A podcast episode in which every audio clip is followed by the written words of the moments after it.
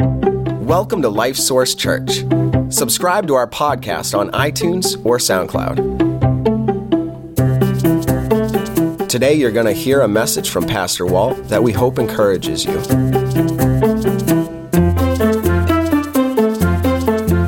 Something that Peter said.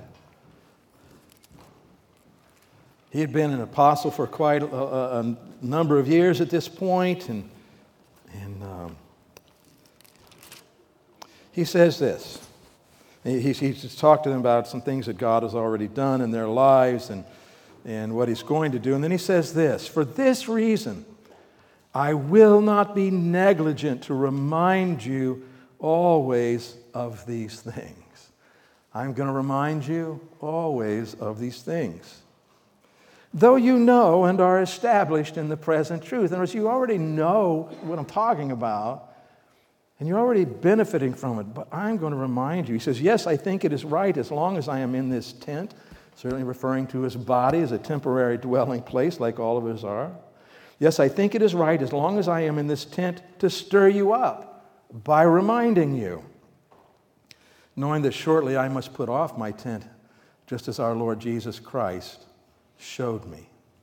Moreover, I'll be careful to ensure that you always have a reminder of these things after my decease. I guess Peter thought it was pretty important to remind them of the truths of Christianity.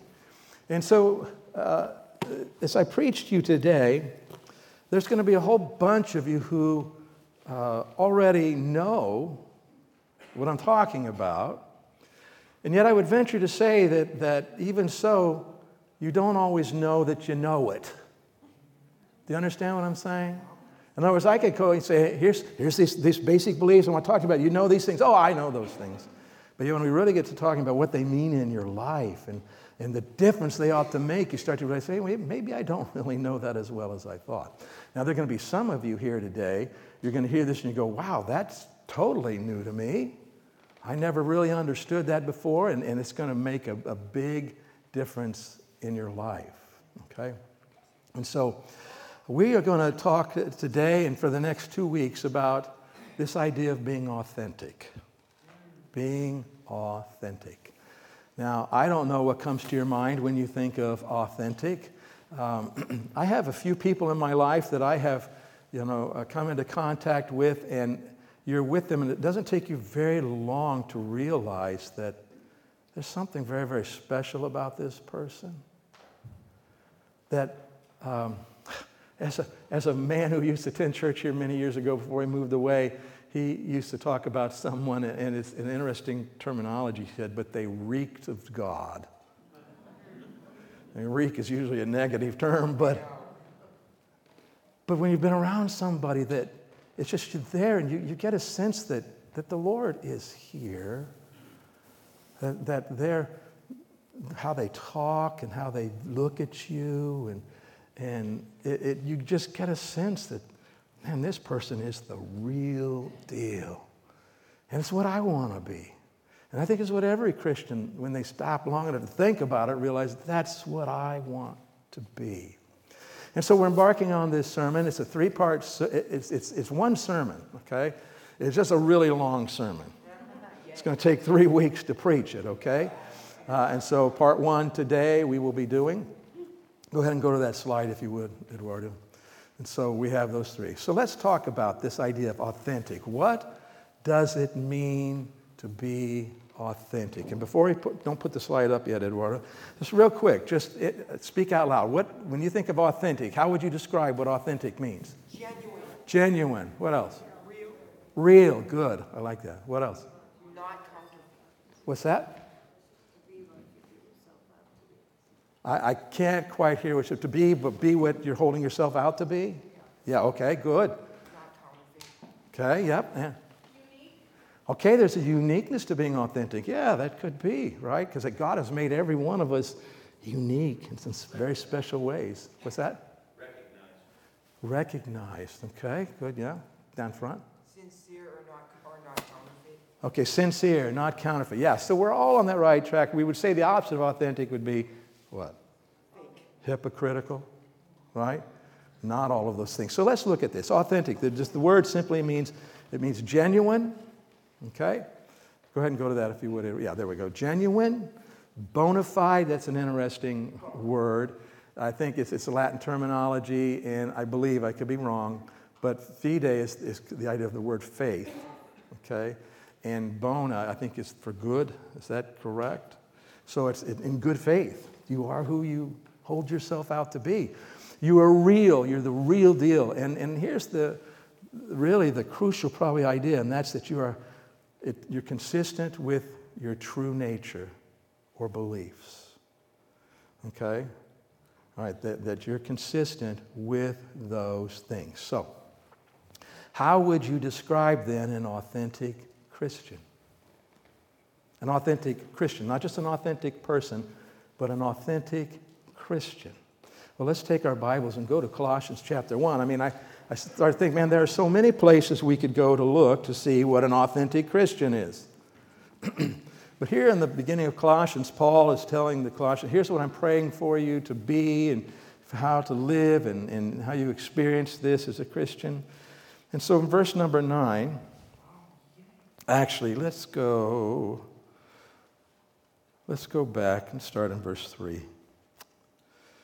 Paul says, We give thanks to the God and Father of our Lord Jesus Christ, praying always for you, since we heard of your faith in Christ Jesus and of your love for all the saints. We would say those are qualities of being authentic Christian, right? Faith and love. And because of the hope uh, which is laid up for you in heaven, of which you heard before in the word of the truth of the gospel, which has come to you as it has also in all the world, and is bringing forth fruit, as it is also among you since the day you heard and knew the grace of God and truth. So there's a fruitfulness to this person's life. Verse 7 As you also learned from Epaphras, our dear fellow servant, who is a faithful minister of Christ on your behalf, who also declared to us your love in the Spirit. So we're getting this love is, is a real strong characteristic here. He says, For this reason, we also, since the day we heard it, do not cease to pray for you and ask that you may be filled with the knowledge of His will, of God's will, in all wisdom and spiritual understanding. And I think when we think about an authentic Christian, they do have that understanding of God's will. They do have this spiritual understanding and wisdom and knowledge from the Lord. Verse 10 that you may walk worthy of the Lord, fully pleasing Him, being fruitful in every good work and increasing in the knowledge of God, strengthened with all might according to His glorious power for all patience and long suffering with joy, giving thanks to the Father who has qualified us to be partakers of the inheritance of the saints in the light. He has delivered us from the power of darkness, conveyed us into the kingdom of the Son of His love in whom we have redemption through his blood, the forgiveness of sins. And like there's so many places we could go look, but definitely those kinds of qualities are what we would expect to see in an authentic Christian. Okay? Now, the question for us that we want to really begin to zero in on today is how does a person become an authentic question? Question an authentic question. Okay, um, authentic Christian. How does a person become that? Well, I think there's a, a thing that's very much a part of our human nature. Okay, and this is, this is the word is doing. Doing. So what, what do we do to become an authentic Christian? That's, that's kind of the way we think about things. But what I want to do is step back a little bit and see is wait a minute, is this idea of doing, what are we going to do? Got to do this, got to do that, don't do this, don't do that, do it this way, to become an authentic Christian, and see if that's really the way we ought to be thinking. So let's talk about salvation for a little bit. Let's talk about salvation. The natural human tendency and religious tendencies of human beings is this that we do good works in an attempt to what? Become saved. That's a very natural approach. And by the way, this is typically the way man's approach to religion is. It's telling us here's the things you must do in order to somehow rather get okay with God or get God to be okay with you. Now, I'm confident that probably 98.5% of you know something about this statement. Is that true and accurate? No, it is true and accurate with respect that people do it, right? But it's not how it works, not from God's perspective. And his perspective is obviously the one that matters, right? Okay, so let's talk about what does the gospel say about this? The gospel says that we do good works, but because we are already saved. Excuse me. I got to remember, cover that up. All right, so um, this is a huge difference. I mean, this is 180 degrees difference. And it it's very, makes very different in your motivations for what you're doing and why you're doing them. One is doing out of, I hope I can finally measure up, which you can't. And the other is, I can't believe what God has done in my life. And so I live differently. Okay? All right, now, so we get this with respect to being saved. Okay? And by the way, if you've never received Christ as Savior, that's what you need to do. You need to acknowledge that you've sinned against the Holy God, and there's nothing you can do to fix it except open your life up to Jesus, who, the one who died for your sins and rose again, and, and yield yourself to Him and receive Christ as Savior. He forgives every sin. He gives you eternal life. He moves in and begins working on your life from the inside out, which we're going to see pretty clearly today. So, how about when it comes to living authentic then? Living authentic as a Christian. Because here's what often happens as Christians we'll say, man, we are saved by grace through faith, not of works, right? We got that nailed down, and they say, well, now how do you then live for the Lord? Oh, I got to do a lot of works. Work, work, work, work, work. And uh, no, that's, we got to think differently about it. So let's think about this idea of living authentic. What is the natural human religious tendency when it comes to being an authentic Christian? Well, we do things in order to become authentic. Same ideas, you know, to be, trying to do good works to be saved. We're doing good works to try to, to become authentic somehow. And there, you know, there's a logic to that. I understand why people think that. But here's what the gospel teaches us. It's this, that we do things because we are already authentic. Say, wait a minute. How does that work? Well, let's go back to Colossians again, page 1352. There's just a couple hints here, and we're going to see a whole lot more this morning before we're done. He's talking about all these things, and if you really look at what he's saying, is they, they are doing things, but he's not giving a long list of things that they're doing, is he? He's talking about their character. He's talking about what they're like on the inside and what it's doing in their lives. It's producing fruit. But so when we see here in verse number 10, he says that you may walk worthy of the Lord, fully pleasing him. This is where we might think, okay, I got to do good works to somehow rather finally measure up and be the real deal and be authentic. And, but that's not what these words mean. This word, when he says walk worthy of, it very literally means the idea that how you live should match who you are in your relationship with the Lord. See the difference? We're always saying that, no, this is who you are in the Lord. You have a relationship with the Lord. Live in a way that matches that. So you're not trying to live in a way to finally get it. No, you've already got it, and now you need to live in a way that is worthy, a way that matches that. And then over in verse number 12, giving thanks to the Father who has what?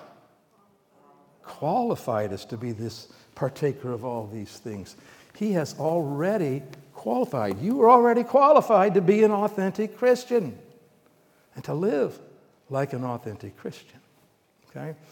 And, and to hang in there, we're going to uh, drill down into this. But so, this idea of doing uh, as, as an approach to the Christian life doing, doing, doing. And, and a lot of you are driven to that. Your life has taught you that, right? You better work hard to measure up, and, and you, you're driven by that. But in your relationship with God, that's not the way it's supposed to. We want to cross out this idea of doing, okay? We're not going to let this be our way. Go ahead and go to that, Eduardo. Okay? We are not going to be pursuing this on the basis of doing. Well, what are we going to talk about then? Well, we talked about authentic, meaning being true to your very being, right? Your essence of your nature, who you are. So we have a different perspective. The Apostle Paul, when he was talking to uh, people in Athens, uh, he was trying to share the gospel with them. Well, he wasn't trying to, he was. He was sharing the gospel with them. And at some point, he says this to them, talking about God. He says, For in him we live and move and have our being. Now, in some sense, this refers to our existence, but it's more than that. It's our existence, it's who we really are, our true nature, our true being, okay? And so it's in Him that we have these things. And we have a, we're already a being. Now, no, see, for in Him we live and move and have our doing. No, our what? Our being. And so this word being Again, what does it mean? It means this that the nature or essence of a person.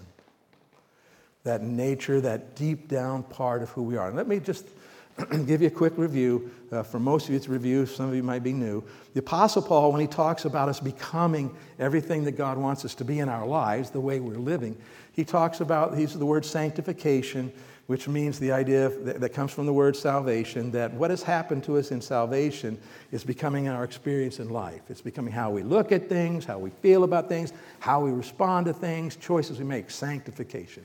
And so he says this I pray that your whole, and he says this, your whole spirit, soul, and body may be sanctified. There's a little match what the Lord's intent is for it. But so we have our spirit, and our spirit, really, this is sort of where the, the being resides, okay, when we're talking about our being. It's, it's the core identity of who we really are, it's what our nature is. And before we come to Christ, that nature is dead to God. There's a spiritual deadness. Uh, we are very much self focused, and you know, we have to be God because we don't know God. And so we're making all those calls on our own, we're doing our own thing, and it's very, it's what you would call a sin nature, okay? That's the way we are before we come to Christ. Right? Now that affects our soul, and our soul is like our mind and our will and our emotions and maybe our personality, and, and uh, it's also immaterial. But it's different than the spirit, and the reason I say that to you is because Paul speaks of it differently. And the author of Hebrews says there's a difference between the soul and spirit, and that even though we can't see it, it's there, he says. Okay. So we have that nature, and then that nature affects how we think because it's a selfish, sinful nature. It affects how we think, right?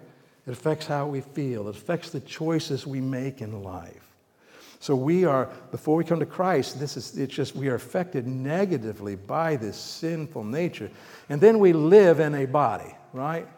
And, and the, body, the body has no morals. The body likes whatever feels good, right? The, the body's a, a body looking for a party, okay, by nature.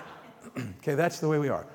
So, but when we get saved, that moment that we get saved, in our spirits, we are born again. Okay? We become a new creation, the Bible tells us.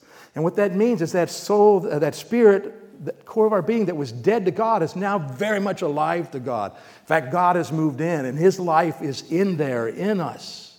Okay? And now this idea of, you know, I want to do what I want to do is change there. No, in, deep down inside, I want to do what God wants me to do. I want to live in a way that honors him. Right? And he's changed my desires. We'll talk more about this in a minute. But uh, he's made this huge change. Now, our, our mind and our will and our emotions still aren't changed. Very much a work in progress. But just like the, the negative, dead spirit, you know, invaded the soul and, and, and damaged it, so this reality of God within us and a new nature invades our soul and begins helping us to change those things, to see those things. Now, let me tell you, sin did such a, I don't care if you got saved young, Sin did such a number on you, this can take you the rest of your life to keep working on this. But you can make huge progress, okay? And then we bring our body into subjection. We say, no, body, we're going to do this or we're going to do that or we're not going to do that, right? Okay, so it's, it's believing these things. So, this idea of authentic is, is being a Christian. Authentic is being a Christian. Okay, I'm going to throw a couple things out there, and then we're going to dig down into the, uh, what the Word says about these things and, and think biblically about them to help you understand. But so when the moment you receive Christ as Savior, you finally said, I'm like I'm a sinner, I need a Savior, Jesus died for my sins, rose again, I believe it, I accept it for me. Your, your spirit comes to life, okay? but so, the mo- in your very being as a Christian, the moment you receive Christ, you became an authentic Christian. Hmm. It might seem a little counterintuitive to you, right? But we're going we're to work on this. Second thing is you already have everything you need to live like an authentic Christian. Okay, so we do have this separate sense in which who I really am in this core of my being and, and how my soul is being affected by it.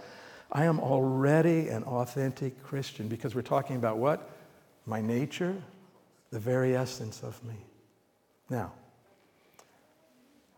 as I said, here in the soul, we're still a work in progress. And so we have to learn things. We have to learn to think that way. We have to learn to act that way. And so then we live that way, live out those truths.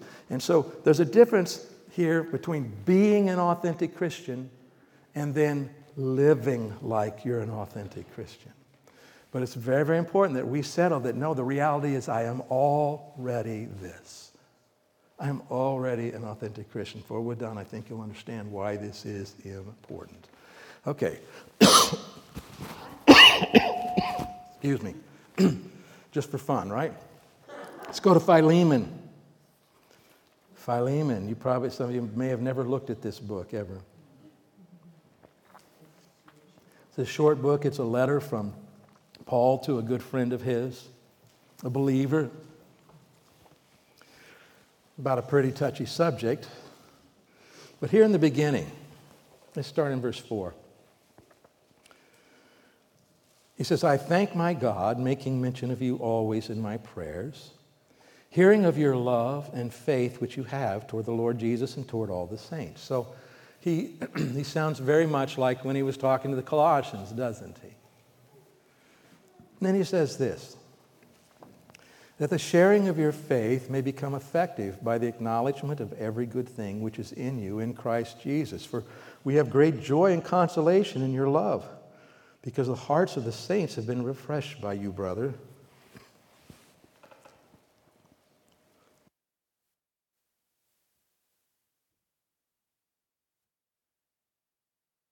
I'm not sick, I just got the nagging cough there, okay? Verse number six, look at it again.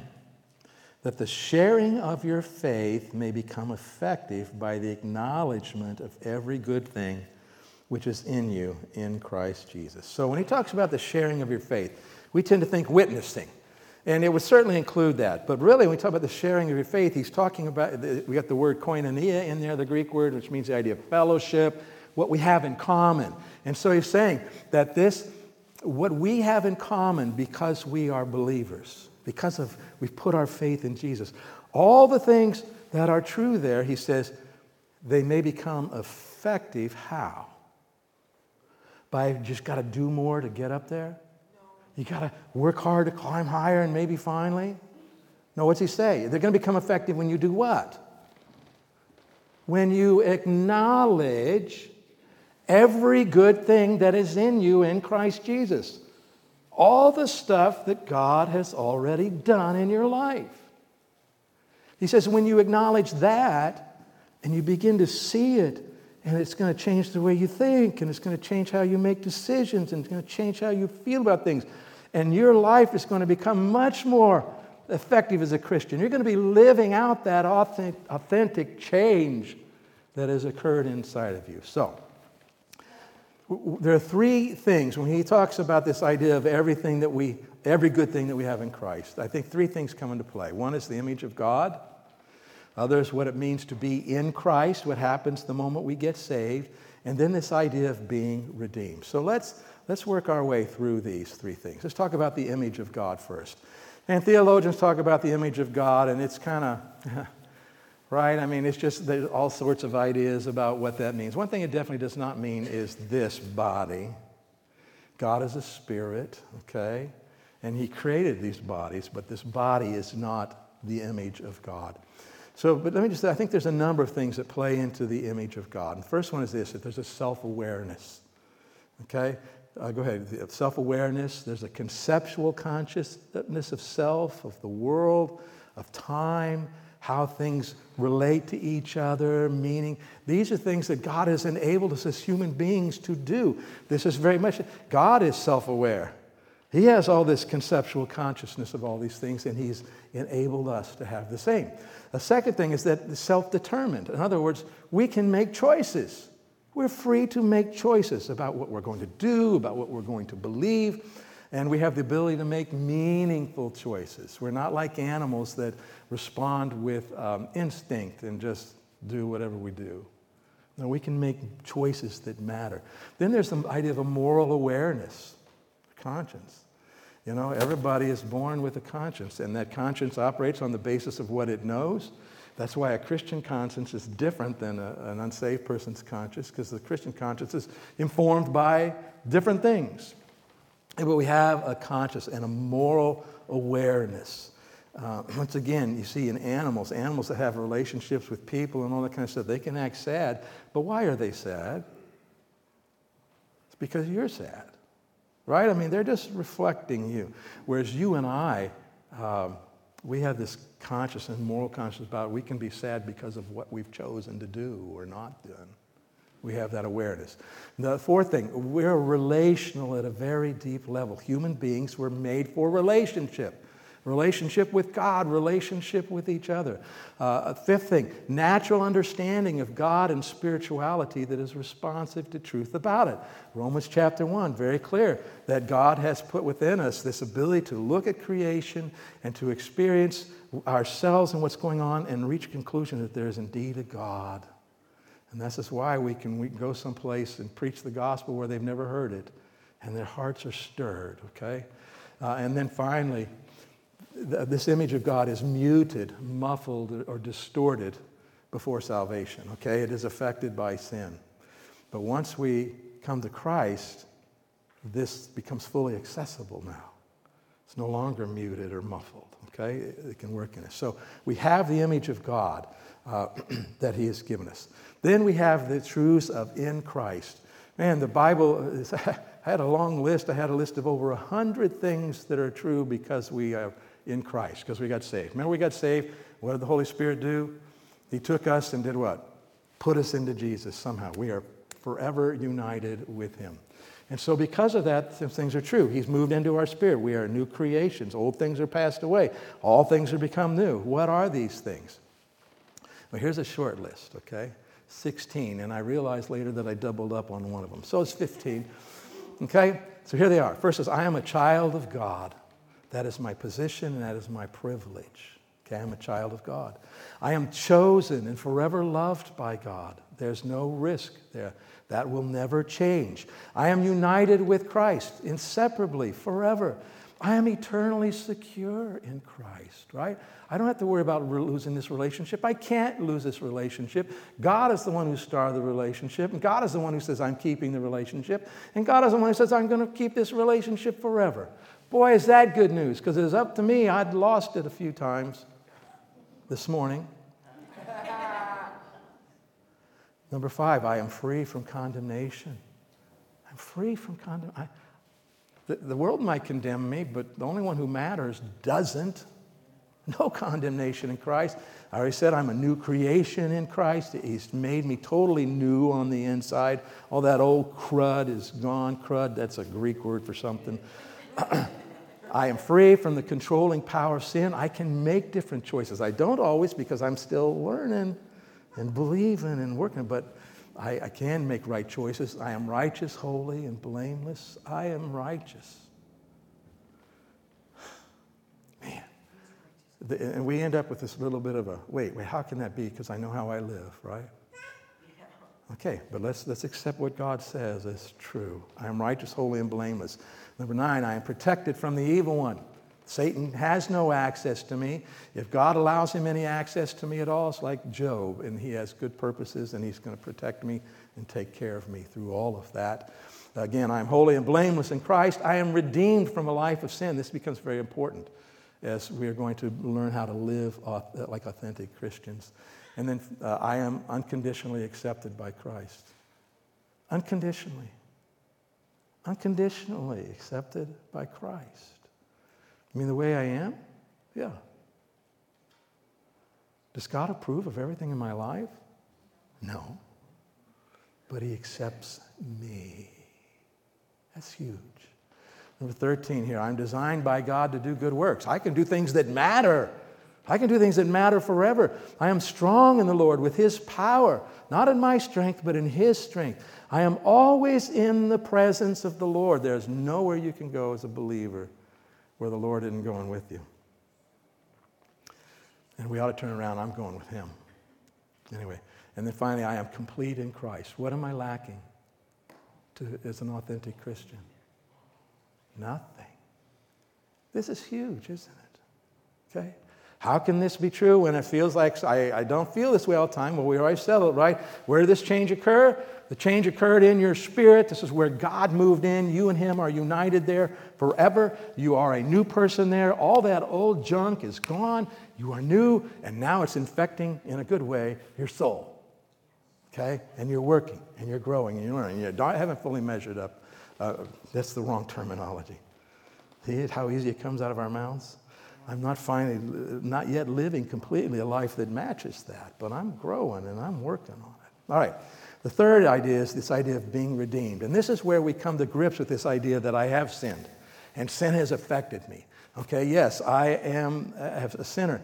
And so this is where we recognize sin's impact in our lives. We're not in denial over this. No, no, I'm perfect. Well, in your spirit, you are but your whole being, not quite yet. We're working on that. So go to that if you would, Edward. A recognition of sin's impact in our lives. The, okay, I'm redeemed, because if being redeemed recognizes you what? Needed to be redeemed. okay?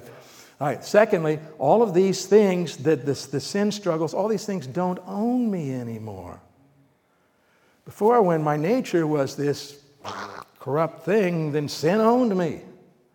But now that he's changed this and that's no longer true and it doesn't own me anymore, Jesus owns me. And I'm learning, I got to remember that. I got to make my choices consistent with that. And then finally, I'm working with the Lord through the practical issues of sin in my life. Most of us, if not all of us, have stuff from our past and sins that affect how we think, how we feel, and affect how we interpret what's going on and how we, you know. And so, but God is working on that with us and growing us. Sometimes we need some help from other Christians to do that. All right. So you can see here now, let's just do a review here. In your very being as a Christian, remember, the moment you received Christ, you became an authentic Christian. You already have everything you need to live like an authentic Christian. You already do. And this is where Philemon, Paul writes to Philemon, that the sharing of your faith may become effective by what? Acknowledge. Would you read the, the part there in that salmon pink color with me? Ready? The acknowledgement of every good thing which is in you in Christ Jesus.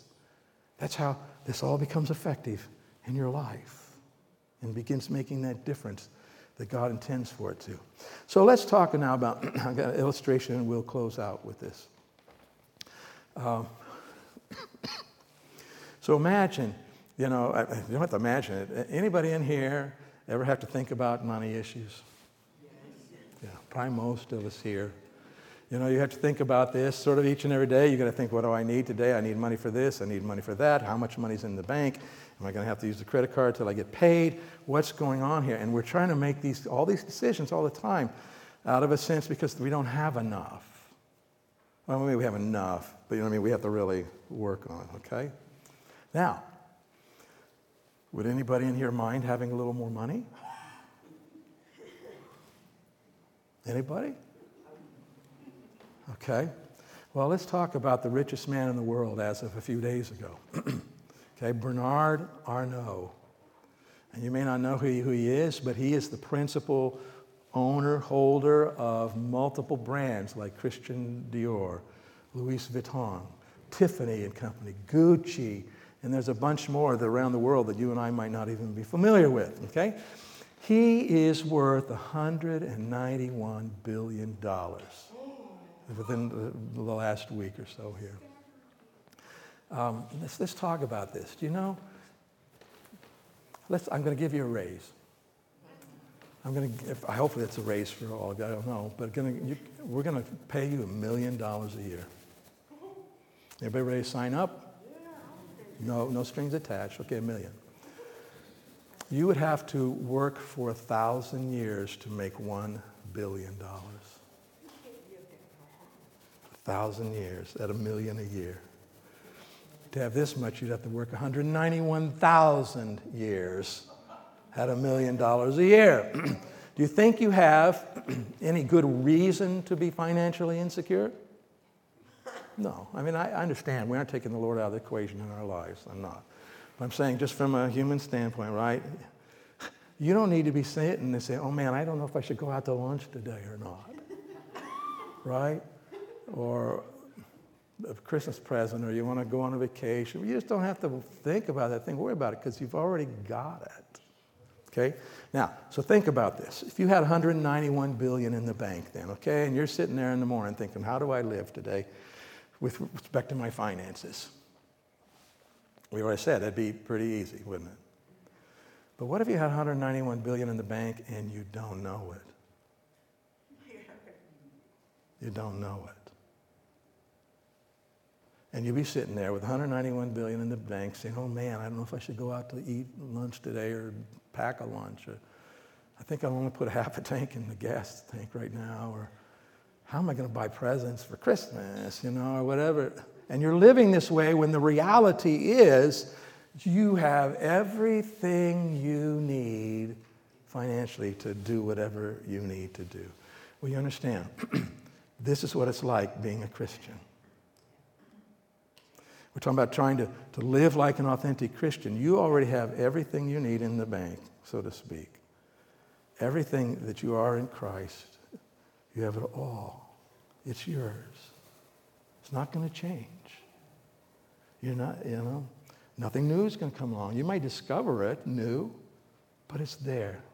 And if we can get a hold of that, that changes tremendously than how I look about when I go out into the world today. I'm not going out there to try to measure up. I, God's already taken care of that. You know? I, I don't have to worry about, oh, they're going to condemn me. Well, so what? Who are they? God of the universe says there's no condemnation anymore. I mean, I want people to love me. Yeah, that's nice you want people to love you, but the one who loves you best knows you best and still loves you. I mean, you see what I'm saying? You're not at risk. It changes how you go out and live your life today when you understand these truths. So, authentic, being a Christian. And that's the part one of this sermon series. And, and uh, I'm going to have Dan come on up. Let's pray, though. Father, thank you for your word. I pray that we could really take it to heart and understand it and live from it. Thank you so much for what you've done. And I pray that as we continue discussion here, that, that it would be um, helpful to all of us in understanding and living by it. I pray it in Jesus' name. Amen. All right, come on up, Dan. I don't know if any of you did. You get any questions? I did. Good. Good job, guys. If excuse me, let me take a drink here.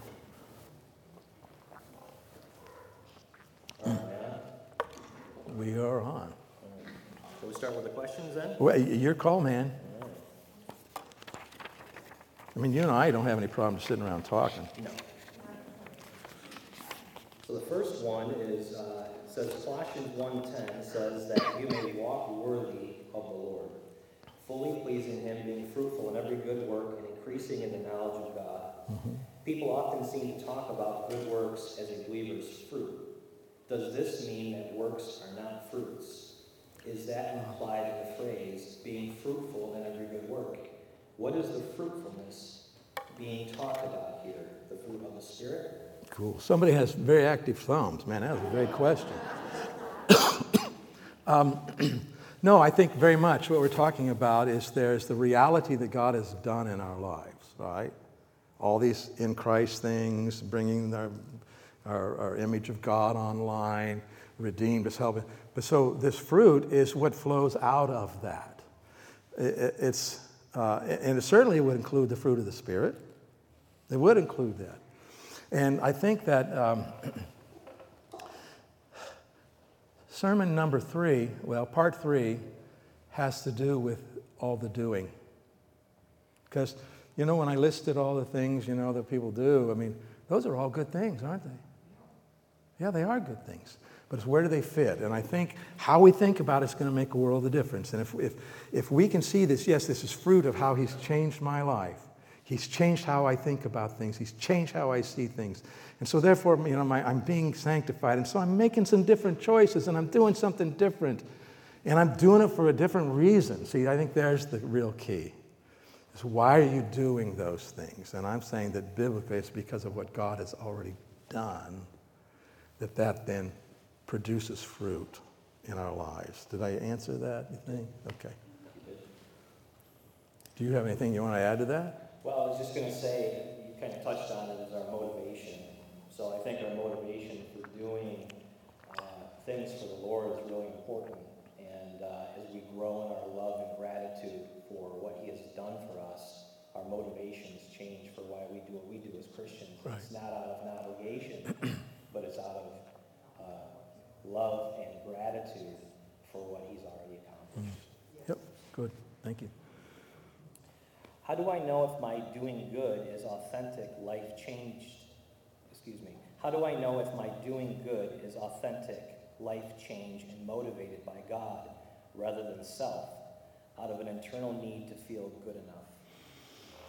Right. So that last point we talked about redeemed, that God is working us through the issues that are related to sin in our lives, okay? This, this drive to be good enough is um,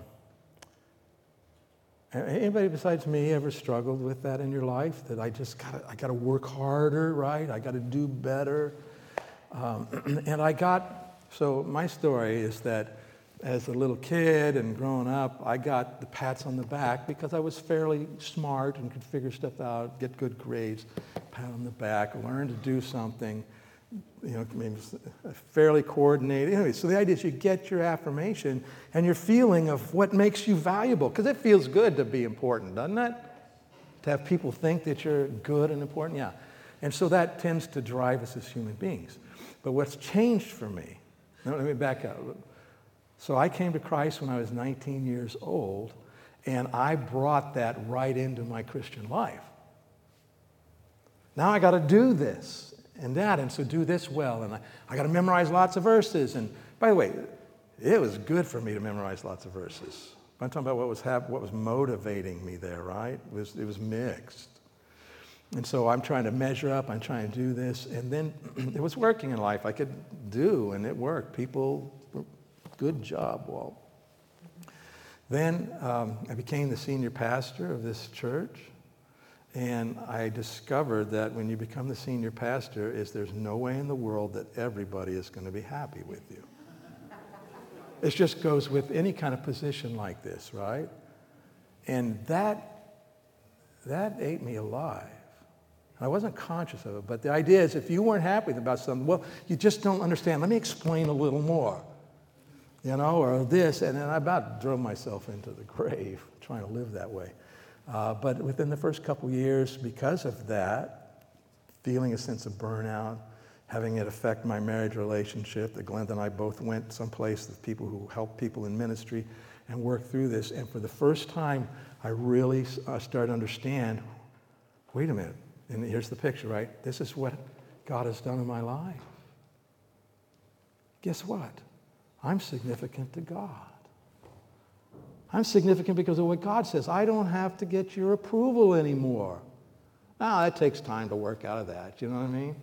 And it isn't that I don't, I do care what people think, but ultimately I care more what God says, right? And so it kind of frees me. So I don't know if I've answered that question or not.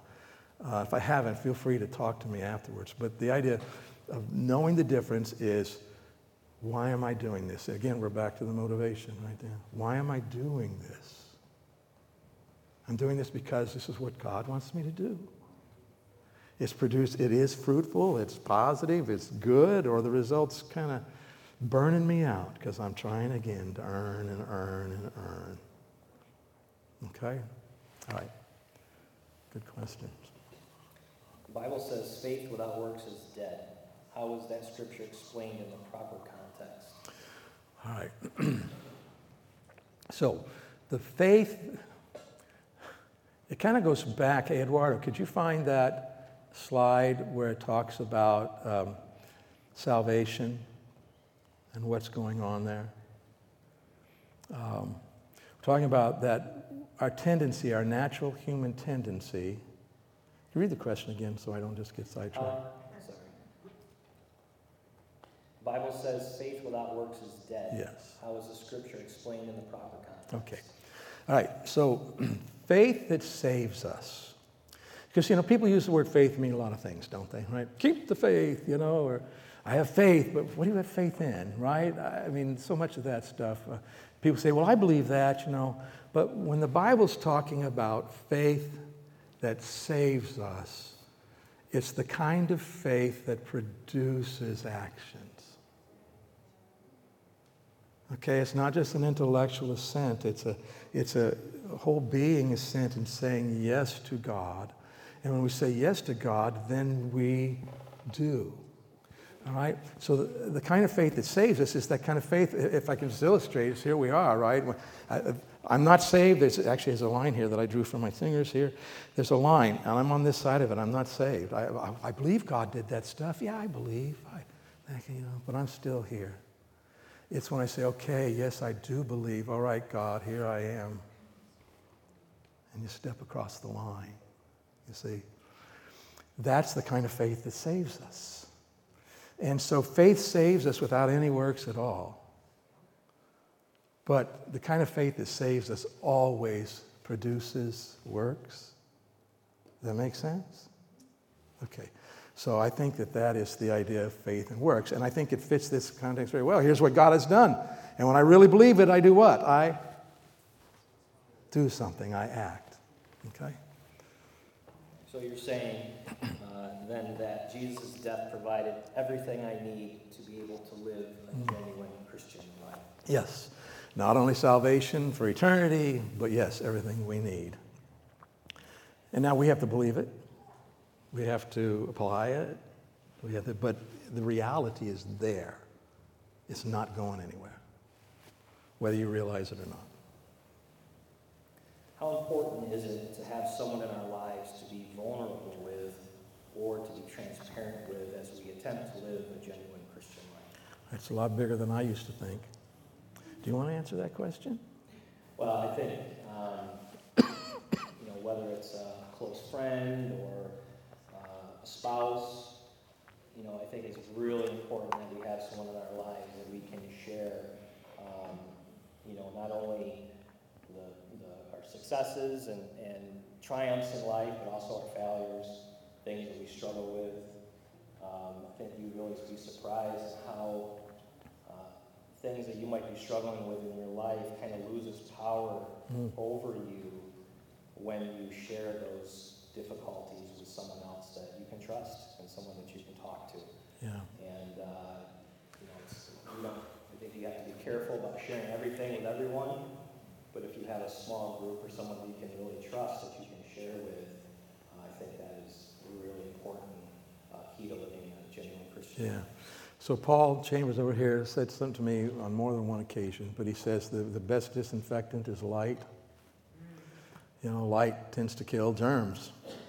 And so in our lives, when we open up to somebody, now all of a sudden it's no longer in the dark. It's brought out in the light, and it tends to lose its grip. It really, really does. And I've experienced this with you and I, Dan, our fellowship. I have a group of guys I get together with on Wednesday, early Wednesday mornings. That things has changed me by being able to be open. We're, we're getting a little away from our sermon today. Um, but You can be open because all those things are true about who you are in Christ. Because nothing is at risk with the Lord, right? Okay. Anything else? We've got about a minute here. Uh, Let's see if we have one more we can get to. That was just a comment. How does woke ideology counterfeit God's intent for an individual's identity? Okay. 45 seconds. So one of the things that comes in, is this, this idea that someone can easily hear what I'm saying, and if they aren't really tracking, they can say, "Oh, positive thinking." Right? Positive thinking. And positive thinking has positive results. It just does, okay, overall in our lives. But positive thinking that's not based on the truth ultimately has no foundation to support it. Right? Feel good about yourself. Why? I mean, there's no foundation for it, but there is in Christ. And so, you know, I'm not sure exactly what they meant by the whole woke ideology, um, but just say this that the idea is, is it is crucial that we view our lives the way the scriptures say. And if you do that, you will begin to recognize when something is a counterfeit and doesn't match what God is saying, okay? Uh, but I'd have to really, I think, do a lot more study to speak authoritatively about that specific issue. So, all right, so we're of time. Thank you for, and thank you, Dan, for coming up here and doing that. We'll do this for the next two weeks as well. Uh, so feel free to uh, text questions, you know, each week. And uh, would you pray for us and dismiss us, Dan? I already shut my mic off. Okay. Father in heaven, we thank you for the Lord Jesus Christ, and we thank you that he has, uh, through his death and his sacrifice, he has provided us everything we need to live uh, lives that are pleasing to you, fruitful, uh, and every good work. And we pray that, Lord, through these series of messages, that we will all stop and just evaluate where we are in our lives. Lord, that there are areas that we need to surrender to you, uh, that we would do that. Lord, we just pray that you will be with each and every one of us now as we go our separate ways, and we'll give you all the honor and glory. For it's in Jesus' name we ask. Amen. Amen. Thank you.